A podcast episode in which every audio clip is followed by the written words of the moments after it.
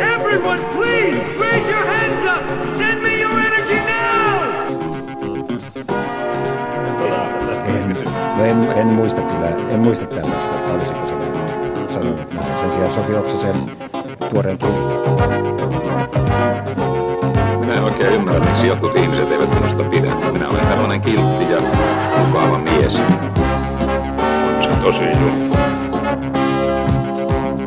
Tämä on pimeää pelottelua. Mitenkäs muna voi? Ei kiitos. Mietin vähän podcast. Mietin vähän podcast on jälleen kokoontunut. Ja meillä on jälleen uskomatonta erikoisvieras Tässä paikalla. tulla tapa. Tästä alkaa tulla jo, ja, tota, olemme koukussa, if you will. Eli muuten täällä on paikalla Riku Ja Joonas. Ja Markus. ja sitten erikoisvieraamme Niki Sopanen, maailmanpolitiikan tutkija ja Voisiko jopa sanoa, että jonkin asteen Kiina-asiantuntija?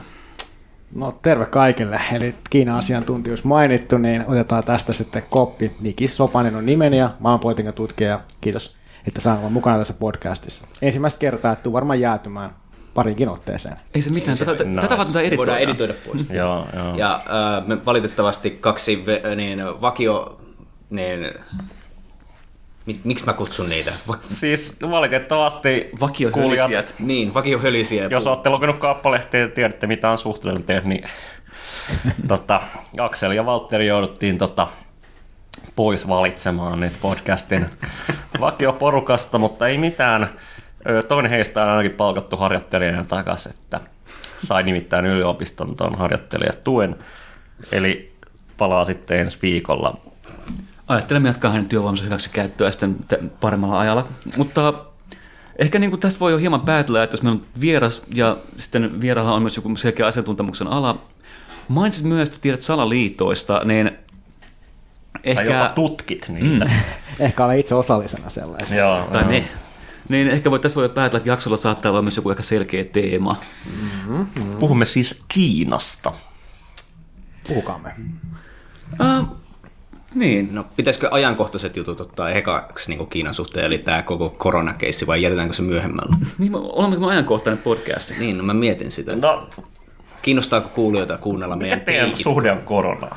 Äh, mun suhde on se, että mä oon ostanut pikkasen vararuokaa siltä varalta, että paska lentää tuuletta. Mun suhde on tä- se, että mä menin tänään vittu S-Markettiin ja yritin etsiä koronabissejä, koska mä ajattelin, että tämähän nyt totta kai tosi hauska, me tarvitsemme vierailla koronabissejä ja muuta. Ei löytynyt.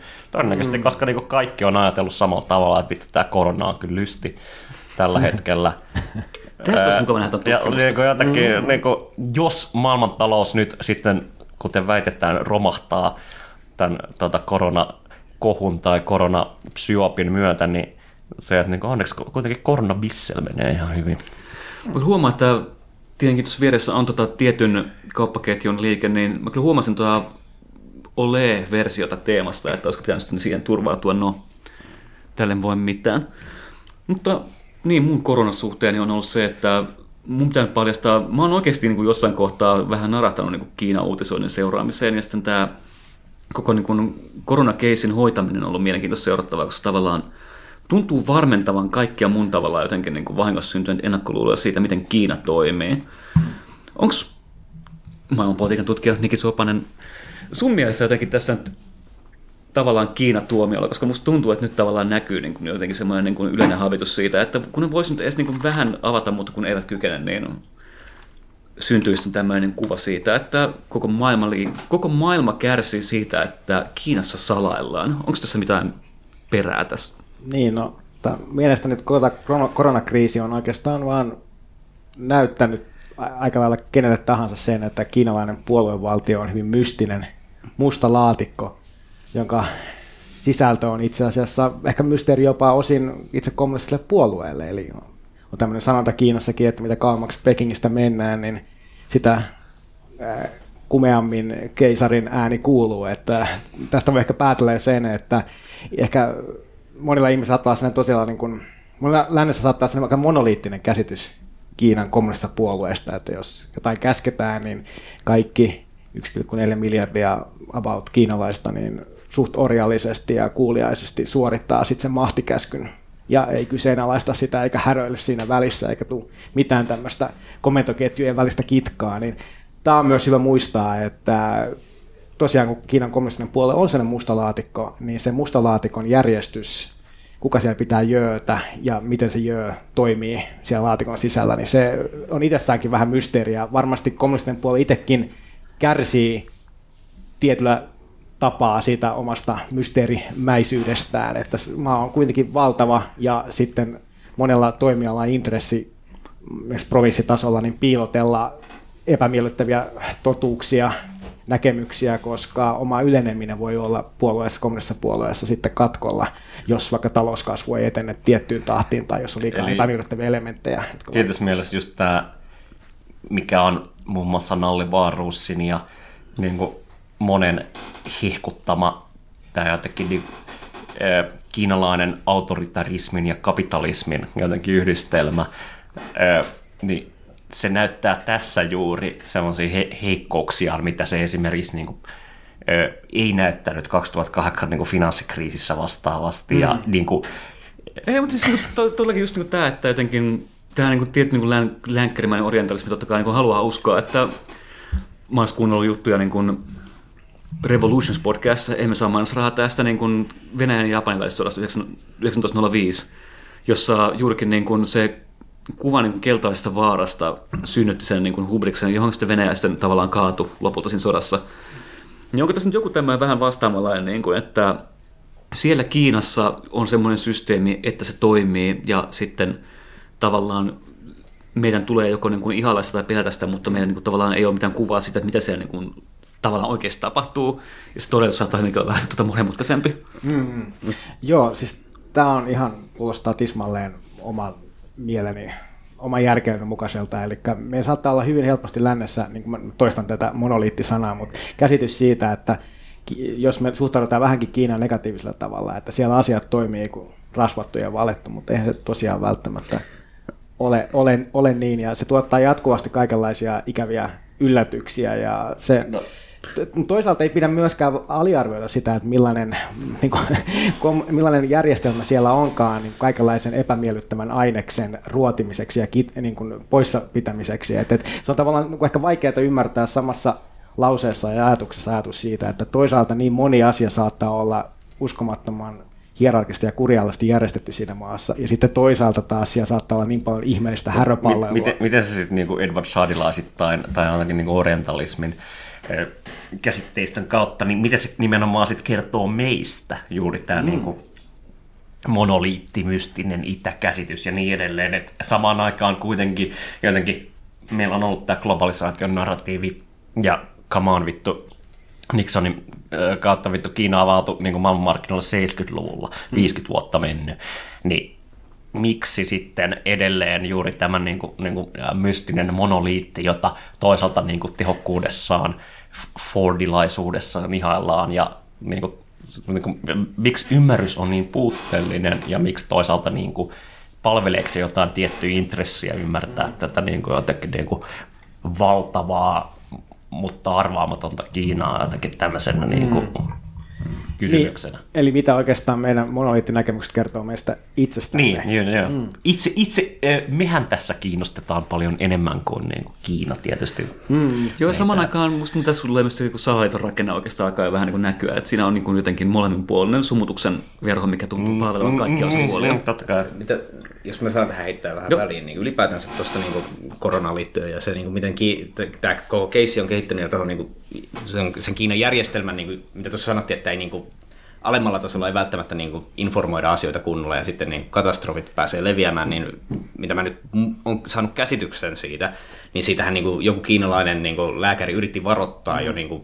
joskus jouluna mm. ja sitten se käytännössä hiljennettiin ja sitten niin kuin, myös se äh, Wuhanin äh, por, pormestari tai joku tämmöinen vastaava niin kuin sä, päättävässä asemassa kumminkin oleva ihminen niin kuin yritti myöskin pitää sitä jotenkin piilossa mm. siltä niin kuin keskushallitukselta, kunnes se ei enää pystynyt. Että sitten se niin kuin käytännössä nyt se sitten tilanne on räjähtänyt käsi, että siellä on niin kuin melkein 800 800 miljoonaa ihmistä nyt käytännössä karanteenissa, mm. ja siis, mikä on niin kuin No ihan just toisaalta just semmoisia narratiiveja, mitkä, mitkä niinku tietysti mielessä meitä, meitä ja CIAta miellyttää juuri, että, että siellä olisi niinku one brave, niinku, äh, tiedätkö, kuka, kuka surmasi satakielen niinku tyy, tyyppi, tyyppi, joka yritti puuttua asiaan, mutta sitten korruptoitunut koneisto ei sallinut sitä siis ihan sama, mikä oli sitten jossain niin Chernobyl-sarjassa niin kuin narratiivi Neuvostoliitosta ja niin edelleen. Mä olin sanomassa, että not terrible, not great. Ja, joo. Ehkä mitä kannattaisi katsoa tämän nykyisen kriisin hoidossa on sitä, mitä Kiinan puoluejohto on hoitanut aikaisempia ää, tämmöisiä kriisejä, jotka on levähtänyt käsille, eli esimerkiksi vaikka SARS-epidemia 2000-luvun alussa ja sitten toisaalta Sichuanin maanjäristykset siinä 2008 tienoilla. Niin. Ja molemmista näistä kriisistä seurasi se, että kritiikki oli loppujen lopuksi äh, jotakin, miten nyt sanoisi, kun se Sichuanissa esimerkiksi kuoli paljon lapsia ää, sen takia, että koulurakennukset ää, oli rakennettu niin huterasti ja varmasti kaikkia rakennusmääräyksiä niin kuin vähätellen ja sitten taas jotkut tämmöiset puolue valtion omat rakennukset sitten säily ilmeisen hyvin, näin muistelisin näistä yksityiskohdista, niin mä näen tässä vähän samaa siinä mielessä, että Kiina, ehkä me päästään takaisin näihin samoihin teemoihin, että jo tietyt kriisit paljastaa aika paljon tämmöisestä poliittisen järjestelmän resilienssistä, kuin miten hyvin se hoitaa, miten hyvin poliittiset instituutiot pystyy vastaamaan erilaisiin haasteisiin, tämmöisiin dislokaatioihin, jos, jos, näissä hienoa termiä käyttäen, ja miten se toisaalta sitten palauttaa ihmisten luottamuksen poliittisiin instituutioihin ja muihin ihmisiin. Ja tämä on se ongelma. Kiinassa on niin se poli- luottamus poliittisiin instituutioihin on aivan mitätön. Et tietysti Xi, Jinping, Xi Jinpingin ja mui, niin kuin tietysti niin kuin puolueen valtion ideaan tietysti kyselyissä luotetaan, mutta tietenkään, voiko, niin kuin, onko olemassa mitään luotettavaa niin kuin kyselytutkimusta vaikka siitä, että miten ihmiset vaikka esimerkiksi naapuriinsa suhtautuvat, miten he luottavat, niin mä väitän, että ihmisten keskimääräinen luottamus on aika kehno. Ja siksi on tämä sosiaalisen luoton järjestelmä, jos yritetään ikään kuin trickle-down-efektimäisesti tavallaan sosiaalista luottamusta rakentaa niin, te tiedätte varmaan tämän sosiaalisen Joo, luoton järjestelmän, että annetaan pisteitä yrityksille ja yksilöille ja tavallaan yritetään niin kuin ylhäältä alaspäin periaatteessa niin kuin rakentaa sosiaalista luottamusta, niin tämä on toisaalta taas aika Musta, jännittävä musta tuntuu järjestelmä. nimenomaan, tuo on mielenkiintoinen pointti siinä mielessä, että musta tuntuu, että just se niinku, toi ajatus tietyssä mielessä siitä, että sosiaalinen luottamus on ikään kuin, niinku tai jotenkin, niinku se niinku, jotenkin niinku legitimiteetti ikään kuin sellaisessa niinku jopa niinku hobbesilaisessa mielessä ja yhteiskuntateorian mielessä niinku mer- merkkaa, niinku on mielenkiintoinen, koska musta tuntuu nimenomaan, että se syy, miksi tätä niin kuin autoritääristä kapitalismin mallia yhdistettynä juuri näihin niin kuin, niin kuin, tota, social credit-systeemeihin ja niin kuin, näihin niin kuin, huipputeknologiaan ja jotakin niin kuin, hallintamenetelmiin, niin, niin, kuin, niin kuin, syy, miksi toisaalta joku nalle sitä hekottaa ja toisaalta sitä on pidetty jotenkin niin kuin, voittamattomana, on juuri se, että tavallaan niin kuin, kun ei ole kansalaisyhteiskuntaa, jossa se voi artikuloitua ja kun on niin kuin, tarpeeksi kova panoptikon Kiinassa. Mm. Ja sitten on vielä yhdistetty se niin kuin, niin kuin IMF-fetissi, eli se niin kuin jotenkin niin kuin talouskasvun tuottama keskiluokkaistuminen, niin itse asiassa ei tarvitakaan sitä poliittisen representaatiota ja jotenkin niin kuin, niin kuin se niin kuin, et, jotenkin siitä legitim, legitimiteetistä tulisi niin kuin irrelevantti. Et, tai vaikka se ei olisi irrelevantti, niin se niin kuin, sitä ei ole tapaa niin kuin artikuloida mm. niin kuin siinä niin kuin kiinalaisessa kansalaisyhteiskunnassa. Joo, siis jos voin sanoa tähän näin aatehistoriallisesta näkökannalta, niin Kiinan näkökulmahan on tämmöinen klassinen absoluuttisen valtion kritiikki tämmöistä liberaalimpaa poliittista yhteiskuntaa kohtaan, jossa erilaiset äh, yksilöt, yksilöiden yhteenkokoamat niin kuin tavallaan muodostaa sen poliittisen dynamiikan, poliittiset puolueet esimerkiksi, niin äh, Kiinat, Kiinassa taas tosiaan on niin nähty näin, että absoluuttisesta, absoluuttisen valtioidean niin näkökulmasta, että itse asiassa tämmöinen universaalisten ajattelu ei sovi tänne. Et he enemmänkin tykkää käyttää tämmöistä termiä kuin kansalliset ihmisoikeudet, että on oikeus, ihmisillä on oikeus vaikka toimeentuloon ja heillä on oikeus elää paremmin kuin heidän isovanhempansa, jotka elivät hyvinkin äh, paljon niin kuin huonommissa, huonommissa, lähtö, äh, huonommissa olosuhteissa kuin he itse. Eli aina kun jos Kiinaan aletaan sitten toisaalta kritisoimaan, niin Siis se osaa... citizenship, mikä on niin kuin, on niin länsimaisen hyvinvointivaltion teoriassa niin kuin just, just se, että sulla on oikeus tavallaan niin kuin osallisuuteen siihen niin kuin jotenkin sosiaaliseen järjestelmään, eli toisin sanoen johonkin tiettyihin palveluihin, se ei tarkoita, että sulla on niin kuin, niin kuin poliittinen oikeus tai muuta. Niin, jos voisin heittää tähän Hegelin, että just tänne klassinen helppo Hegel mainittu, mutta Hyvät tosiaan, kuulijat, Niki Sopanen heittää pienen Hegelin. kyllä, mutta jos, Ujon Hegelin. jos, jos nyt, tämä on nyt anteeksi, mä pyydän anteeksi kaikille filosofian pääopiskelijoita, jos mä nyt vähän luodahdin väärin, mutta Haistakaa paska muuten myös.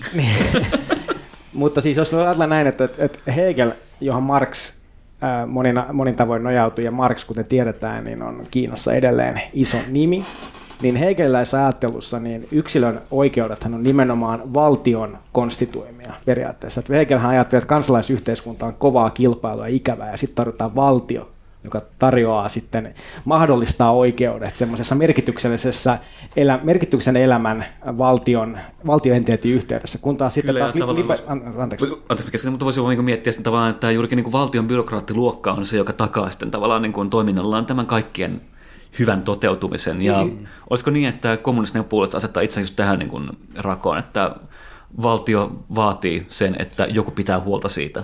Tähän liittyen meillä on kuulijakysymys. Ö, mikä on Kiinan johdon suhde marksismiin, marksilaisuuteen, Marksiin? Joo. Tämähän aukeaa tässä aika kauniisti. No tästä tietysti Hegelistä on aina kiva hypätä Marksiin, koska Marksit tietysti tekee on kätevä. kaikenlaisia temppuja ja ajattelee asioita vähän eri valossa. Mutta tietysti, kuten tiedetään, niin joltain osin se hyppy ei ole niin mahdoton, jos me puhuttiin äsken hegeliläisestä valtioideasta, jossa valtio on nimenomaan se, joka tarjoaa kansalaisille niin kuin ne hyvän elämän oikeudet, mahdollisuudet niiden oikeuksien kautta, kansalaisuuden kautta, niin sitten taas Marx, niin, no Xi Jinpinghän tuossa just pari vuotta sitten, Kiinan presidentti, niin äh, linjasi näin, että Marx on edelleen ajankohtainen, nyt näin silloin 200 vuotta Marxin syntymän jälkeen, ja äh, jos me mietitään sitten toisaalta sitä kanonia, johon Kiinassa vannotaan, niin sehän lähtee Marxista, Leninistä, myös Stalinkin usein mukana kuvioissa, ja sitten päädytään Maon.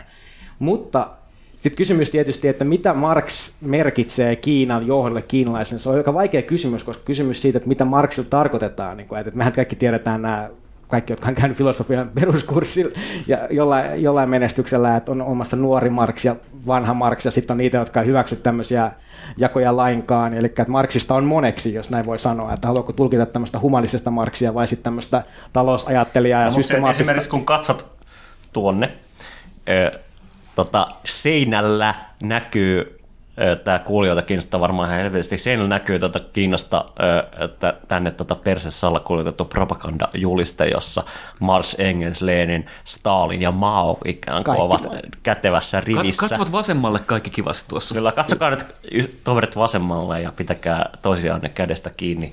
Niin jotenkin, no, ikään kuin se on sitten niinku, tämmöistä niinku ehkä marksilaisuuden, skola, skolastiikkaa, että juuri totta kai niinku, niinku Kiinassa sanotaan, että Neuvostoliitossa marksismin puolue on niinku, ensisijainen ja jotenkin niinku, äh, niin kuin se niin kuin linjan määrittäjä ja muuta, mutta, mutta sanotaan niin kuin ehkä mielenkiintoinen kysymys vielä tuossa niin kuin Marksissa on se, että, että samaan aikaan kun Kiina on niin kuin, tavallaan tämän kommunistisen puolueen ja jotenkin niin kuin sen niin kuin, ö, ikonografian niin kuin, ö, siinä kuitenkin kiinni, niin sitten toisaalta tämä niin kuin, kiinalainen niin kuin, uusnationalismi, mm. tämä niin kuin, ö, häpeän vuosisadan niin kuin, jo- jotenkin paikkaaminen ja sitten toisaalta esimerkiksi nämä, niin kuin, mitä me ollaan podissa aikaisemmin puhuttu näistä niin kuin, kiinalaisista niin kuin, niin kuin, tota, ö, nationalistisista action-leffoissa ja tällaisissa, niin miten se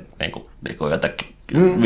miten sommittelisit tätä kuviota sille ja niin kuin Marx, Marxin ympärillä tai Kyllä, niin se siis, okei, okay, summa summarum, Marksista on moneksi, ja tietysti se tulkinta, jota Kiinassa haluttu säilyttää, niin siinä halutaan myös korostaa esimerkiksi vaikka Leniniltä sitä ajatusta, että tarvitaan puolue, joka johtaa kohti vallankumousta, että puolue on se, mitä tarvitaan ennen kaikkea. Mutta se, mitä sitten taas Maolta tuli mukaan siellä lisänä, on se, että marksilaisuus pitää kiinalaista. Se pitää nähdä kiinalaista kokemuksesta käsin, ja Kiina, tämä näkyy ennen kaikkea siinä, että Marxhan korosti näitä tota, tehdastyöläisiä vallankumouksen luokkataistelun lähtökohtana. Mutta Marx taas lähti sitten näistä maanviljelijöistä. Ja, Mao lähti. Ante, ante, ante, anteeksi, anteeksi. Mutta siis maa, lä- maa lähti nimenomaan maanviljelijöistä, koska yllätys, yllätys, Kiina on hyvinkin maatalousvaltainen yhteiskunta, jossa su- niin kuin, on, niin kuin vastuu vaikka riisiviljelystä vastaavista on edellyttänyt perhekuntien ja sukujen aika, niin kuin, miten nyt sanoisi, aika niin kuin tiivistä yhteistoimintaa. Nyt ei ole mikään ihme, siitä, siitä lähtökohdasta käsin, että niin kuin vedotaan tämmöisiin kansallisiin erityislähtökohtiin. Ja sitten toisaalta tietysti tähän kolonialistiseen kokemukseen, äh, hä, hä, tähän tota, häpeälliseen vuosisataan, joka alkoi oppium äh, seurauksena 1800-luvun 1230 lopussa ja kiinalaisen ää, poliittisen ajattelun mukaan sitten kesti noin sata vuotta siihen, siihen, aina siihen asti, kun Mao sitten perusti uuden Kiinan 1949, niin tietysti he näkevät niin kuin näin, että Marx tarjoaa tämmöisen vallankumouksellisen filosofia, jolla voidaan perustella sitä vallankumousta. Mutta nyt päästään Hegeliin, koska Hegelistä on kaksi tulkintaa. On nuor ja vanha hegeliläinen tulkinta. Ja tämä nuor hegeliläinen korostaa nimenomaan sitä, että vallankumous on ehkä vielä potentiaalisesti tulossa. tulossa. Ja sitä, niin kuin, sitä, sitä voidaan niin kuin ainakin odottaa. Mutta vanha heikeliläisyys lähtee siitä, että vallankumous on jo toteutunut. Ja paras yhteiskuntahan, niin kuin näin vanha heikeliläiset, siinä Hegel oli Preussi ja näin edustajat, että se oli jo toteutunut silloin. Niin kiinalainen kommunistinen puolue oikeuttaa olemassaolonsa Marksista nimenomaan siltä ajattelen, että jos ajatellaan, että vallankumous on tosiaan toteutunut ja tapahtunut. Että Kiina on marksilainen, kiinalaisen erityispiirtein ja se vallankumous on toteutunut. Eli tämmöinen tietynlainen ehkä voisi sanoa, jos mä uskallan väittää, tämmöinen heike, vanha heikelläinen tulokulma, että paras mahdollinen yhteiskunta on syntynyt ja se, koska se vallankumous, joka sen oikeutti, on syntynyt. Mutta Marksillahan ei ollut Olemme mitään... kommunismissa niin kuin ikään kuin jo Kiinassa. Kyllä, mutta Markshan ei sitten antanut mitään tarkkoja ohjeita siitä, että millainen kommunistisen yhteiskunnan pitäisi täysin olla. Ja sitten Kiinan puoluejohto on sitten hyvinkin usein lähtenyt semmoisilla omilla kansallisilla tulkintanäkökulmilla, traditiollaan. Esimerkiksi justiinsa vaikka se, että avataan kansantaloutta sitten tota, miten nyt sanoisi, kapitalistisen markkinajärjestelmän suuntaan heti sen jälkeen, kun Yhdysvallat liputti asian puolesta ja poisti kauppasaaro, joka saattoi ehkä vähän vaikuttaa tähän näin, niin Kiina on ottanut myös eri vapauksia, joka sitten monelle kovan linjan marksilaiselle näyttäytyy tietysti aivan käsittämättömänä ideologisena ää, ristiriitaisuutena, mutta monesti sitten kiinalaiset usein palauttaa sitä, että heillä on kiinalainen kokemus, ja jo Mao lähti siitä, että pitää lähteä kiinalaisten omien erityispiirteiden ja tarpeiden ja lähtökohtien kautta. Niin tämä on se ensimmäinen argumentti tässä. Ne on toki monia muita, mutta kannattaa toki muistaa se, että Marx ei ole aina, ainoa asia, jota voidaan miettiä kommunistisen yhteiskunnan kautta, vaan esimerkiksi just vaikka Leninin ja Maon ajatuksia myös. Ja ne on kyllä mun mielestä hyvinkin elävällä tapaa vielä niin kuin voimassa kiinalaisyhteiskunnassa. Onko, se, on, on, on, niin kuin, onko mitään elävää skolastiikkaa kiinnostaa jotenkin? Niin kuin, niin kuin, kyllä, onko se kuinka avoin tai onko mitään keskustelua avoimuutta ikään kuin näistä tulkinnoista tai vastaavissa? Toi, toi, on, toi on erittäin hyvä kysymys, koska Kiinassahan voi tosiaan opiskella tohtoriksi marksistisissa ää, tieteissä. Oikeissa tieteissä toisin sanottuna. Ja, kyllä, kyllä, ja Xi Jinpingiltä taitaa löytyä tohtorin tutkinto, mutta mä en ole itse löytänyt kyllä vielä sitä mistään. Että on aika hyvä suoritus, jos... Niin kun... mä, mä oon lukenut Jean kirjoittamaan hyvinkin tota, lukeneen artikkelin Marksista. Mä en tiedä, kirjoittaako sen itse, mutta kyllä niin kuin Kiinan kommunistinen puolue julkaisee... meitä. Jul, äh, kommunistinen puolue julkaisee myös englanniksi tällä hetkellä journaalia. en, en tiedä, onko se miten UFO luokiteltu, mutta... Ei ole välttämättä ihan kolmannen. Josta puolueen johtavat hanut tota, julkaisee näkemyksiään Marksin ajatteluun säännöllisesti ja aina kun G pistää sen laput sisään, niin se on ilmeisesti jonkinlainen tapaus. Että... Joo, joo. Ja siis kyllähän siltä tulee tämmöisiä linjauksia, että esimerkiksi just tämmöinen erittäin tärkeä Kiinan oma äh, journaali on niin Chius, johon sitten siitä tosiaan tuossa viime vuonna, äh, tämän vuonna olisi, että muistaa kumpi, mutta joka tapauksessa niin laittoi taas linjauksen siitä, että näin mennään, lainataan Mao, ää, Maoa ja lainataan Marksia tällä tapaa, että kyllä niihin vedotaan ihan eksplisiittisesti monellakin eri, mone, monestikin, mutta voi olla, että sanotaan näin, tiettyjen itsestäänselvyyksien kritisoiminen julkisuudessa niin on varma ura-itsemurha ja mahdollisesti muunkinlainen, muunkinlainen itse, murha. itsemurha kiinalaisen erityispiirteen. Kyllä. Mutta nyt tota, pistämme, ö, pidämme pienen tauon ja sitten foliot päähän.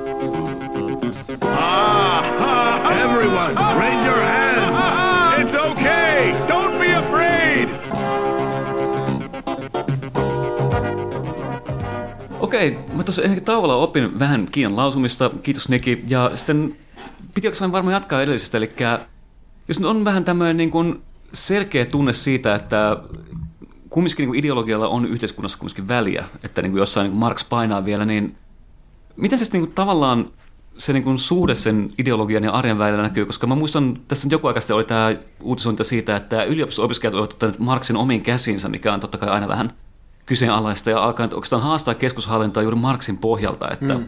hallinto ei tee tarpeeksi työväelle, niin miten tämä, tämä, niin tämä niin kuin ideologia artikuloituu sitten niin kuin jotenkin käytännön tasolla just tämmöisissä niin kuin keisseissä, missä Äh, mitä tulee tähän esimerkkiin, jossa mainitsit, että liian innokkaat marksistit saattaa joutua suurennuslasin alle ja sillä tapaa, että puolue ei tykkää, että jos Marksia siterataan vähän liian innokkaasti tämmöisen kansan hurmoksen tapaa, vähän niin kuin tällainen uskonnollisen kokemuksen tapaa, niin siihen voi vain sanoa sen, että Kiina, Kiinassa ideologia on hyvin staattista tyyppiä, niin kuin puhuttiin tässä aikaisemmin, eli ylhäältä alaspäin, ja tulkinnanvaraa on hyvin, sanotaan tietyissä kysymyksissä hyvin vähän, ja joskus ne rajat tulee aikamoisena yllätyksenä ihan niin kuin yliopistojenkin sisällä. Uh, mä, mä sanoisin, että tässä painaa myös se, että uh, kun on tie- Marksihan voi tulkita monella eri tavalla. Ja jos Marksin ei tosiaan staattisen tyyliin sisällytä myös Maoja ja sitten tota, esimerkiksi vaikka tota, siitä, eli presidenttiä itseään. Suurta ruurimiestä. Niin, niin sitten siinä äh, ylijohto saattaa pelätä, että nämä ruohonjuuritason tulkinnat saattaa potentiaalisesti haastaa ylimmän, ylimmän johdon. Ja näinhän esimerkiksi oli silloin pelkoa, kun oli Bo Xilai, tämmönen, jos, jos muistatte tämmöinen äh, kommunistisen puolueen pääsihteeri, äh, pääsihteeri vaan Chongqingin tota, tämmöinen ison Tämmöisen tota, oman itsehallinnollisen... Kaikki muistamme paikalla, mutta avaa okay, okay, okay, okay, Mutta siis silloin, kun Xi Jinping oli kohoamassa vallankahvaa, niin silloin oli tämmöinen ihan erityinen episodi, kun tämmöinen henkilö kuin Bo Xilai, jota monet olivat nostaneet jopa niin kuin potentiaaliseksi presidentti kommunistisen puolueen ää, pääsihteeri ää, seuraajaksi, nostettiin esiin, että tämä, tämä tyyppi tosiaan voisi päästä vallankahvaan. Ja hän tosiaan flirttaili hyvin avoimesti tämmöisen maolaisen retoriikan kanssa, tämmöisen vähän niin kuin vähän niin kuin, val, va, vähän niin kuin, niin kuin tietynlaista semmoista populistista hurmosta ehkä, jos näin voisi, mä en voi sanoa, niin mä en voi olla ajattelematta, että nyt kun on ollut näitä uudempia tapauksia, joissa on ollut tämmöistä marksistista kiihkoa kansan niin kuin syvimpien ruohonjuuritasolla niin kuin liikkeessä havaittavissa, niin Kiinan johto ehkä pelkää justinsa tätä näin, että sieltä saattaa nousta jonkinlainen uusi Bo tai jollain tapaa voisi tulla joku tämmöinen niin vetoava, vet, Vähän niin vedota hän... sosialismin. Mm, niin, niin, niin että tulee tämmöinen potentiaalinen kilpailija, että uusi tulkinta Marksista, että, että niin kuin, vähän niin kuin voisi sanoa, jos jossain raama, raamattua tulkitsee, niin mitä kävi vaikka ortodokseille ja sitten katolilaisille ja sitten katolilaisille ja luterilaisille, niin tämmöinen ideologinen kahtiajakohan on suuri pelko. Ja Kiinassahan myös pelätään uskonnollisten liikkeiden voimaa. Että tiedetään että vaikka Falun Gongin Joo. sorto on ihan arke, arkipäivää. Ja uiguuritkin myöskin. Ja uiguurit, mutta erityisesti siis äh, Falun Gong, joka on niin tämmöinen niin näyttäytynyt aggress- heidän silmissään aggressiivisena kansaa kiihottavana voimana, joka niin kuin nimenomaan uskonnollisuuden ja niin kuin ei-tieteellisen äh, lähestymistavan kautta yrittää johtaa ihmiset väärille teille, niin mä, mä väitän, väitän, että tässä marksisti, liiallisten, in, liian innokkaiden marksistien sivun siirtämisessä on ollut myös taustalla pelko siitä, että tulee samanlainen sellainen vähän niin kuin uskonnollinen, messianistinen meininki, jota sitten ei pystytä pitämään niin kuin pullossa, pullon sisällä. Joo, siis jännä kuitenkin on, niin kuin, että kun tavallaan niin kuin yksi Kiinan luenta, mikä on aika hyvin yleinen, ehkä just niin kuin tavallaan ihmiset, jotka on kiinnostunut ulkopolitiikasta, niin on tämä niin kuin tavallaan, sanotaanko, että reaalipoliittinen, reaalipolitiikan versio, missä niin sanottu sosialismi kiinalaisen erityispiirteen on puhta, puhdas summutusta, ja ainoa, mikä puoluetta kiinnostaa, on niin kuin vallassa pysyminen, eikä mm. mikään niin kuin ideologinen työ, mm. joka nyt varmaan ei ole sekään ihan väärä luenta, haluan uskoa, mm. mutta sanoisiko kumminkin, niin kuin, että tilanne on monimutkaisempi, että niin kuin, tavallaan ajatuksella on väliä? Niin, no siis mä en voi täysin vastustaa tuon sisäpolitiikan, sisäpolitiikasta lähtevästä realpolitiikan tulkinnan, niin kuin hyl- mä en voi täysin hylätä tuota teesiä, koska vallanpitäjillä on kyllä taipumus pysyä vallassa ja he usein myös pitkittävät sitä, että Xi Jinping on poistanut nämä niin kuin pidikkeet omille valtakausilleen, eli hän voi ottaa niin sanotusti olla vallassa koko lopun ikäänsä. Ja hyvin usein voisin väittää poliittisen ajattelun historiassa, poliittisen maailmanpolitiikan historiassa, niin kyllä lähdetään esittää ihan paikalla oleva kysymys siitä, että vallassa oleva apparaatti kyllä keinolla, millä haluaa pysyä vallassa. Mut siinä mielessä niin kuin Kiinaa ehkä voi, tai niin kuin iso ongelma sitten on ollut se, että niin kuin, vaikka niin kuin 70-luvulla 70-luvun lähti se niin kuin markkinataloudelle kapitalismin avautuminen, niin Kiina ei laittanut sitä ns. kokonaan sisään, ja siinä mielessä kun miettii jotain länsimaita ja niin kuin sitä tapaa, millä niin kuin kapitalismi pystyy niin kuin rekuperoimaan ikään kuin kaikki kritiikkinsä ja miten mm. niin kuin, jotain Mark Fisheria ja tällaisia mukaan just silleen, niin kuin, ei, niin kuin, muita tulevaisuuksia, muita poliittisia ideologioita ei pystytä kuvittelemaan ja niin kuin ikään kuin tämä niin kuin neoliberaali ylikansallinen kontrolli IMF ja EU whatever-instituutioiden kautta on niin vahva, että se kansalaisyhteiskunta on merkityksetön, niin itse asiassa Kiinassa se, että joku lukee Marksia silleen niin kuin, niin kuin kunnolla, niin on jotenkin merkityksellistä, niin kertoo tietysti mielessä juuri niin kuin siitä heikkoudesta, jos on niin kuin ikään kuin, niin kuin regiimi, joka uskoo johonkin ja niin kuin allekirjoittaa jotain muitakin kuin kansainvälisen kapitalismin niin kuin fundamentit, niin se itse asiassa on jotenkin haavoittuvaisempi kuin, niin kuin länsimaiset regiimit, jotka ei allekirjoita mitään. Joo, siis no kansalaisyhteiskunta, miten se haluaa käsittää, niin mä palaan tässä ehkä jälleen siihen teesiin, että ihmisillä ei ole hirveästi luottamusta kanssaihmisiin ja varsinkaan semmoisiin ihmisiin, joita he eivät tunne. Kiinahan on siis edelleen, sitä ei pidä ajatella monoliittina, vaan siellä on ihmisiä, on, jotka erot, erottaa toinen toistaan etnisin, sosioekonomisin ynnä muiden lähtökohden kautta. Siis että ihmiset ei välttämättä koe niin suurta yhteenkuuluvuutta naapuriensa ja kanssaprovinssien ihmisten kanssa kuin voisi kuvitella. Ja yksi ongelma on tietysti siinä, että kommunistinen puolue on ottanut niin niskaperseen otteen koko yhteiskunnasta, niin eihän se jätä hirveästi sitten liikkumatilaa sitten minkäänlaisille avauksille, että ihmiset vähän niin kuin ehdollistuu sille, että kaikki on lähtökohtaisesti kiellettyä, jollei toisin sanota. Niin eihän se innosta ihmisiä niin kuin toimimaan ja muuttamaan asioita aktiivisesti, vaan uskotaan, että ylhäältä käsin se pelastus ää, yhteiskunnan muuttaminen tapahtuu ennen kaikkea. Turha siinä itse lähtee sotkeutumaan.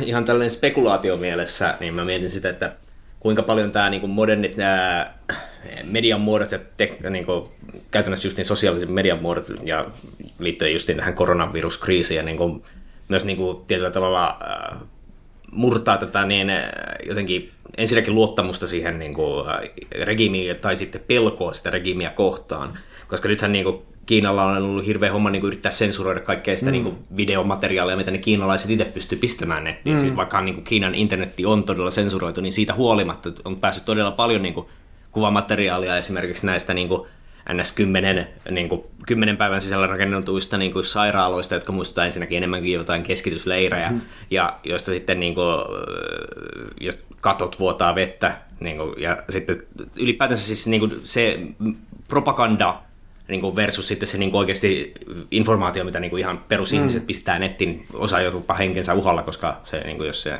mutta tietysti jos sut on lukittu jo jonnekin niin kuin, tämmöiseen niin kuin keskitettyyn pa- leirimäiseen paikkaan, jossa kaikki muutkin ne koronavirustartunnan epäilyt ihmiset on, niin mitä sä siellä menetetyssä siitä lähetät jotain videoa, jossa kumminkin kuolet sinne. Että se on niin kuin, että siis mä niin kuin mietin sitä, että mikä tämä niin kuin laajemmat ää, seuraukset tällä niin kuin tapa, niin kuin kriisillä Kiinaa kohtaan voi olla, että onko se enää mahdollista niin kuin pitää sitä samalla tavalla hiljaisena kuin aikaisemmin, kun aikaisemmin tämä te- tieto siitä ei ole voinut levitä samalla tavalla. Mm.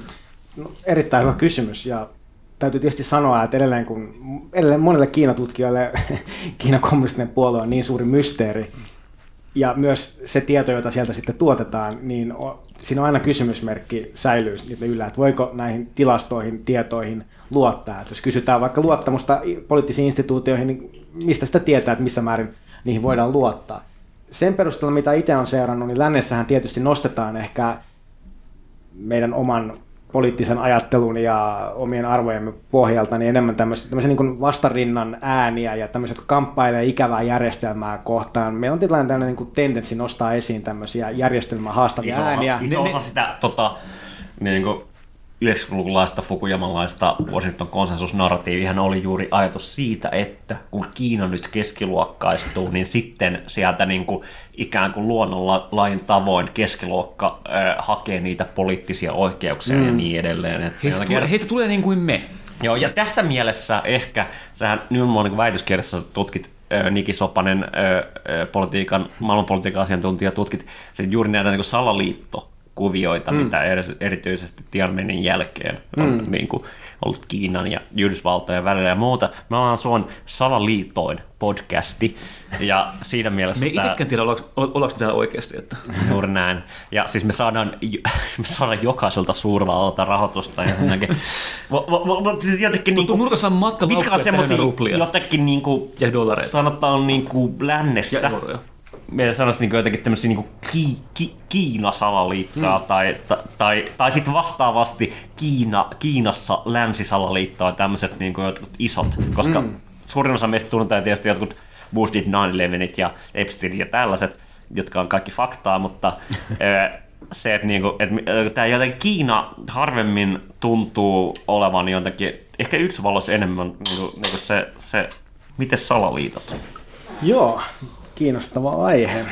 Niin, niin siis ensimmäinen kysymys tietysti on kysyä, että mitä salaliitot, mitä tarkoittaa salaliiton käsitteellä ja mitä ei No, tarkoita. ne on salaisia liittoja. Salaisia liittoja, no se on tietysti y- yhdenlainen. Konjuraatus. Kun, niin, no siis y- omassa väitöskirjassani mä tosiaan tarkastelen Kiinan ja Yhdysvaltojen välistä saliittoteoria-diskurssia ää, Tiananmenin tapahtumien jälkeen aina Trumpin ensimmäisen kauden loppuun. Ja tosiaan ennen, kun mä, tämä on siis mun tapaustutkimus tosiaan, että mä tutkin presidenttien ja puolustusministeriöiden ja ulkoministeriöiden tämmöisiä asiakirjoja ja sitten myös ajatushautomoiden tekstejä toinen toisistaan. Ja, mutta sitä ennen mä myös luon katsauksen itse salaliitto, salaliitto- ja saitoteorian niin käsitehistoriaan, genealogiaa läntisessä ja kiinalaisessa kontekstissa. Ja sitten tietysti nyt moni- monille ehkä tulee mieleen salaliitoista ja salaliittoteorioista tämmöiset hassut osasto jännän jutut, eli on illuminaattia ja liskoihmisiä vallaskahvassa, jotka on tietysti kaikki ihan tosia Totta. tarinoita. Mutta tämä, tämä on podcast, missä kaikki salaliitot on totta. Totta, totta. Mutta sitä, mitä ehkä oma, oma lähtökohta on se, että ulko- ja maailmanpolitiikassa niin ei voida lähteä verifioimaan, eli todentamaan minkään salaliittoteorian ää, väitteen uskomuksen totuudenmukaisuutta, vaan niihin pitäisi enemmän lähteä, lähestyä tämmöisen niin kuin retorisina aseina, jolla halutaan mahdollisesti käyttää niin kuin toisen osapuolen halveeraamiseen, arvonalentamiseen, tai sitten toisaalta halutaan niin kuin legitimioida sitten oma story suhteessa juonittelevaan osapuoleen. Ja tätä mä haluan niin ulkomaailmanpolitiikassa, niin mä tosiaan, niin kuin, mitä tulee näihin, mennään just mennään omaan tapaustutkimukseen, niin mä nostan esiin, että Kiinalla Yhdysvalloista niin on neljä tämmöistä klassista ää, salaliittonarratiivia, eli kertomusta, jotka toistuu. Ja näissä tarinoissa lähtökohtaisesti keltainen vaara, yellow peril, on kaikkein klassisin ja se tosiaan on ainakin vuosisadan vanha Euroopasta lähtenyt ja Yhdysvaltoihin sitten Euro- Yhdysvalloissa omaksuttu tarina siitä, kuinka keltainen etnisesti erilainen sivilisaatio nimeltä Kiina vyöryy Yhdysvaltoihin, miksi Eurooppaankin, ja sitten jyrää lännen No, siis, alle. niin kuin yhdysvaltalaisen, yhdysvaltalainen Kiina salaliitto. Joo, ja itse asiassa voisi sanoa myös Australia. Ja mä, miksi, miksi Yhdysvallat ja Australia tämän keltaisen vaaran kannalta niin oleellisia ymmärtää se, koska näissä maissa tarvittiin työvoimaa silloin 1800-1900-lukujen vaihteen välissä, rakennettiin rautateitä ja näin poispäin, mm. kultakaivoksia ja näin poispäin, niin siellä oli paljon kiinalaista työvoimaa ja he tulivat sitten halvalla, he eivät olleet kristittyjä, he puhuvat omaa kieltään ja näin poispäin, niin sitten Yhdysvalloissa lätkästiin tämmöinen Chinese Exclusion Act, ihan laki, jolla kiellettiin kategorisesti kiinalaisten maahantulo aina toiseen maailmansotaan asti. Ehkä joku pari tämmöistä akateemista diplomaattista poikkeusta tietysti lukuun ottamatta, mutta kiellettiin de facto kiinalainen, kiinalaisten liikkuminen näihin maihin. Ja eh, tietysti tämä, tämä on tosiaan ikää tällä ensimmäisellä tällä keltaisella eh, keltainen, uhka, keltainen vaara näkemyksellä jo sata vuotta, mutta ehkä nykyään sen, se voisi sanoa, että se manifestoituu tämmöisenä, ehkä tämmöisenä vulgaari Huntingtonilaisena näkemyksenä siitä, että keltainen sivilisaatio ja kristillinen sivilisaatio kohtaavat jossain vaiheessa ja selvittävät välinsä. Vähän tämmöinen niin eskatologinen oletus siitä. Mik- puh- mik- Puhuttiin aikaisemmin tuossa niin Thugdiden ansasta juurikin, että Ah, joo, joo. Ja, niin sitten, mä ajattelin, että mä puhun liian, liian paljonkin näistä yhdestä ajasta, mutta nämä muut teoriat on siis tämmöinen kuin klassinen punauhka, eli tämmöinen infiltraatio, pelko, joka ehkä, jos olette varmaan nähnyt Mantsurian elokuva. Mantsurian Mantsurian kandidaatti. Mantsurian kandidaatti elokuvan, jossa tällainen yhdysvaltalais äh, sotilas aivopestään siellä idässä ja lähetetään sitten nukkuvana soluna sitten aiheuttamaan äh, hämminkiä länteen, niin tämmöinen punauhka narratiivi toistuu tietysti tämmöisenä pelkona siitä, että Kiina infiltroituu Yhdysvaltoihin äh, poliittis-ideologisesti ja niin kuin tavallaan miten nyt sanoisi, on niin kuin tämmöinen, niin kuin jos, jos vertaisi vaikka Saksaan, niin kuin tämmöinen natsi-Saksaan, eli assimiloitunut juutalainen periaatteessa mm. pelko, tyyppisesti, eli niin kuin sen, sen ideologinen uhka, uhka taustalla, jota sitten niin kuin, niin kuin, äh, on, hyvin, on hyvin vaikea erottaa sitten tällaista niin kuin äh, assimiloitunutta kiinalaista, että, että onko hän sitten vakoja vai onko hän sitten niin kuin ihan äh, amerikkalaisuuden arvot, niin kuin kansalaisuuden ottava uusi i- ihannetyyppi vai onko hän tosiaan jokin vakoilija jostain kommunistisesta solusta. Tuossa Jenkki-yliopistossa on Jenkki-yliopistossa länsirannikolla on ollut viime aikoina tämä ongelma, että tavallaan niin kuin kommunistinen puolue hallitsee niin kuin tavallaan kiinalaistaustaisen ihmisen opiskelijajärjestöjä mm. jollakin tavalla, että syntyy tämmöinen niin kuin tavallaan ongelma, missä puolue pysyy juurikin käyttämään Toi- valtaansa opiskelijoihin tavallaan jotain kautta. toi, si, äh, äh, niinku, sit toi niinku Huntingtonilla niinku, just tää niinku sivilisaatioiden konflikti, se on niinku myös se, niinku, mikä ei vain Yhdysvalloissa, vaan se on edet, niinku, myös Euroopassa. Mm, ehdottomasti erityisesti niinku, varossa ja tämmöistä niinku, niinku, tota, niinku pääomapiirien tota, jotenkin allekirjoittamaan, ylläpitämän narratiivi on juuri se, että niinku, joka toisaalta nojaa myös semmoiseen tiettyyn orientalistiseen käsitykseen, jossa nämä niinku, niinku, tehokkaat ö, ö, työläät, ei-individualistiset, ei-sosiaaliturvaa vittu vaativat aasialaiset niin kuin, niin kuin ohittaa meidät niin kuin, tuottavuudessa ja ohittaa meidät jotenkin niin kuin, tehokkuudessaan. Ja juuri tämä niin kuin, narratiivi, millä on sitten, niin kuin, oikeutettu niin kuin, niin kuin valtavaa, va, valtavaa määrää niin kuin neoliberaaleja uudistuksia. On ollut juuri tämä ajatus, että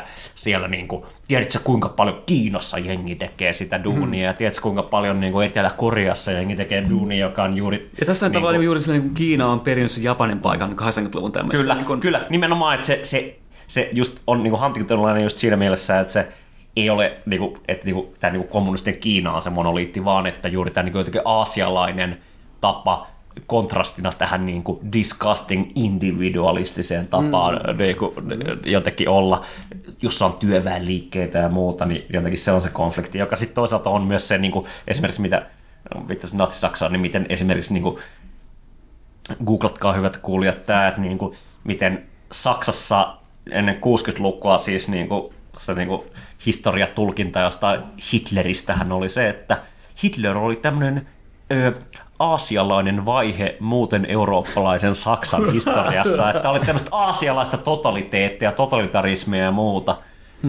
Joka, joka livahti Kantin myötä, ja niin kuin Kan- Kantin jälkeen jotenkin ineen mm. oi ei, ai ai.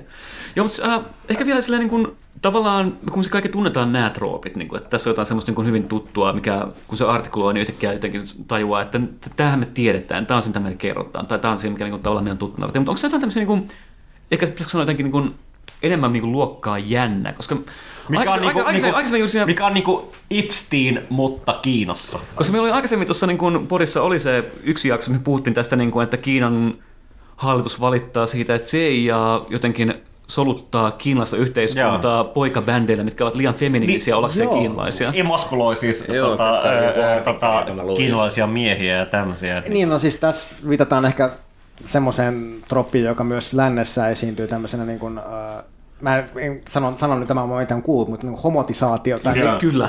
eli että... They're turning the freaking frogs gay. Niin, Niin, niin, niin kuin emaskulointi jotenkin niin kuin salaliittona. niin, niin, siis kyllä, kun tuota, Tämä on ihan tämä on kiinnostava pointti, että mä tosiaan omassa väikkarissani tutkin ennen kaikkea näitä ulkopolitiikkaan ää, liittyviä saalitoteoria ää, narratiiveja, eli just kelta, keltaista vaaraa ja punauhkaa ja sitten vähän tuoreempia tämmöisiä, että Kiina aikoo ostaa koko maailman tai että Kiina, tuttu 80-luvulla. Kiina juoni jotain sotaa taust, ta, taustalla vaikka väittää muuta, mutta just tämmöiset osaston jännän jutut ei ole ehkä niin kuin sitä, sitä materiaalia, johon mä oon itse keskittynyt, mutta nyt kun tämä mainittiin, niin tämä on hyvin mielenkiintoinen, mielenkiintoinen aihe sinällään, koska tota, Kiinassahan on nyt viime vuosien aikana otettu tällainen ideologinen koppi televisio-ohjelmista ja viihteestä siinä mielessä, että on tosiaan tämmöisiä ei-maskuliinisia piirteitä niin kuin, ihan niin kuin valtio, puoluevaltion johdon suulla niin kuin haluttu sivuttaa, koska ei, ei niin kuin haluta, että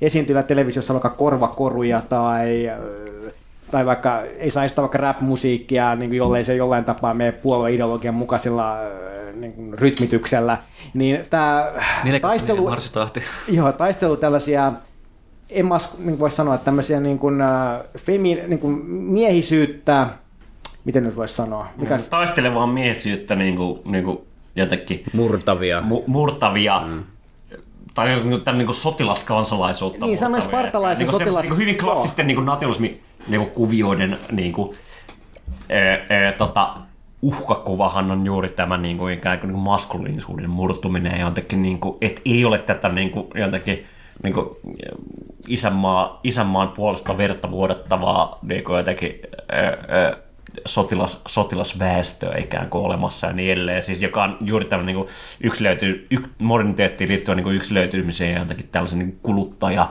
indiviidin syntymisen niin kuin logiikka. Ja, ja siihen niin kuin Kiina sitten, niin kuten me ollaan aikaisemmin podissa puhuttu näistä niin kuin just kiinalaisista propagandaelokuvista, hmm. niin, niin kuin niissähän juuri tämä niin kuin, niin kuin maskuliinisuus niin kuin samalla niin kuin jotenkin elokuvan kielellä, mitä 80-luvulla tehtiin Yhdysvalloissa niin kuin Reaganilaisen käänteen, maskuliinisuuden käänteen hmm. myötä, niin jotenkin, että se, se niin kuin, Juurikin tämä Wolf Warrior 2, missä tavallaan jos niin kuin 80-luvun tämä suuri niin kuin sodan teatteri oli lähi missä mm. Rambo käy Mujahedin sotilaiden kanssa laittamassa jotkut niin kuin epämääräiset arabiterroristit kumoon, niin sitten tässä niin kuin Wolf Warrior 2, mikä, on, mikä mä nyt itse olen nähnyt, on juurikin, että Afrikka on tavallaan se niin kuin suuri geopoliittinen teatteri, jossa san, sankari kiinalainen kova taistelija laittaa länsimaista tulevat rikolliset kumoon ja näin ollen pelastaa paikallisen väestön juurikin niin kuin emaskuloivalta, juonittelevalta, viiksiään pyörittelevältä läntiseltä uhalta, joka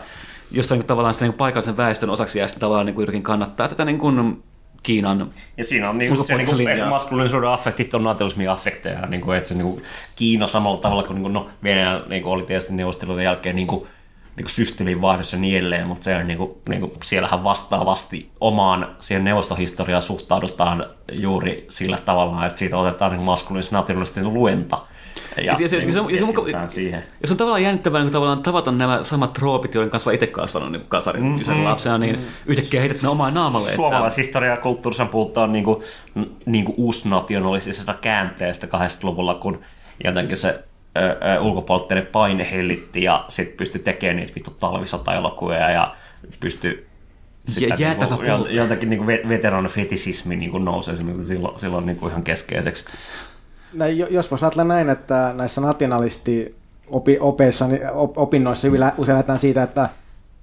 kylmän sodan päätyttyä, niin tällainen ideologinen vastakkainasettelu, joka oli vallinnut maailmassa lähes puoli vuosisataa, niin se antoi tilaa sitten toisaalta tämmöisille alhaalta ylöspäin lähteville kansallisille pyrinnöille, nationalismin uudelleen esiin nousulle, josta esimerkiksi vaikka Jugoslavian sota on hyvä esimerkki. Mm. Niin Kiinassahan tietysti kävi ei pelkästään näiden tapahtumien vuoksi, vaan myös esimerkiksi ennen kaikkea vaikka Tiananmenin tapahtumien vuoksi, jolloin kiinalainen kommunist, Kiinan kommunistinen puoluevaltio huomasi jälleen olevansa vähän ongelmissa, vaikka kaikki näytti menemään 80-luvulla muuten niin hyvin, että talouskasvu, mutta se ei näyttänyt joillekin riittävän, ja Neuvostoliitto oli hätää kärsimässä, niin sitten Kiinassa tosiaan otettiin tämmöinen niin kuin seura- Tienanmenin näiden veritekojen seurauksena, niin kansala- kansali- kansali- nationalismi sai ihan uudenlaisen jalansijan kansallisissa opetusohjelmissa, ja se on ihan sellainen kaiken, kaiken Kiinan tutkimuksen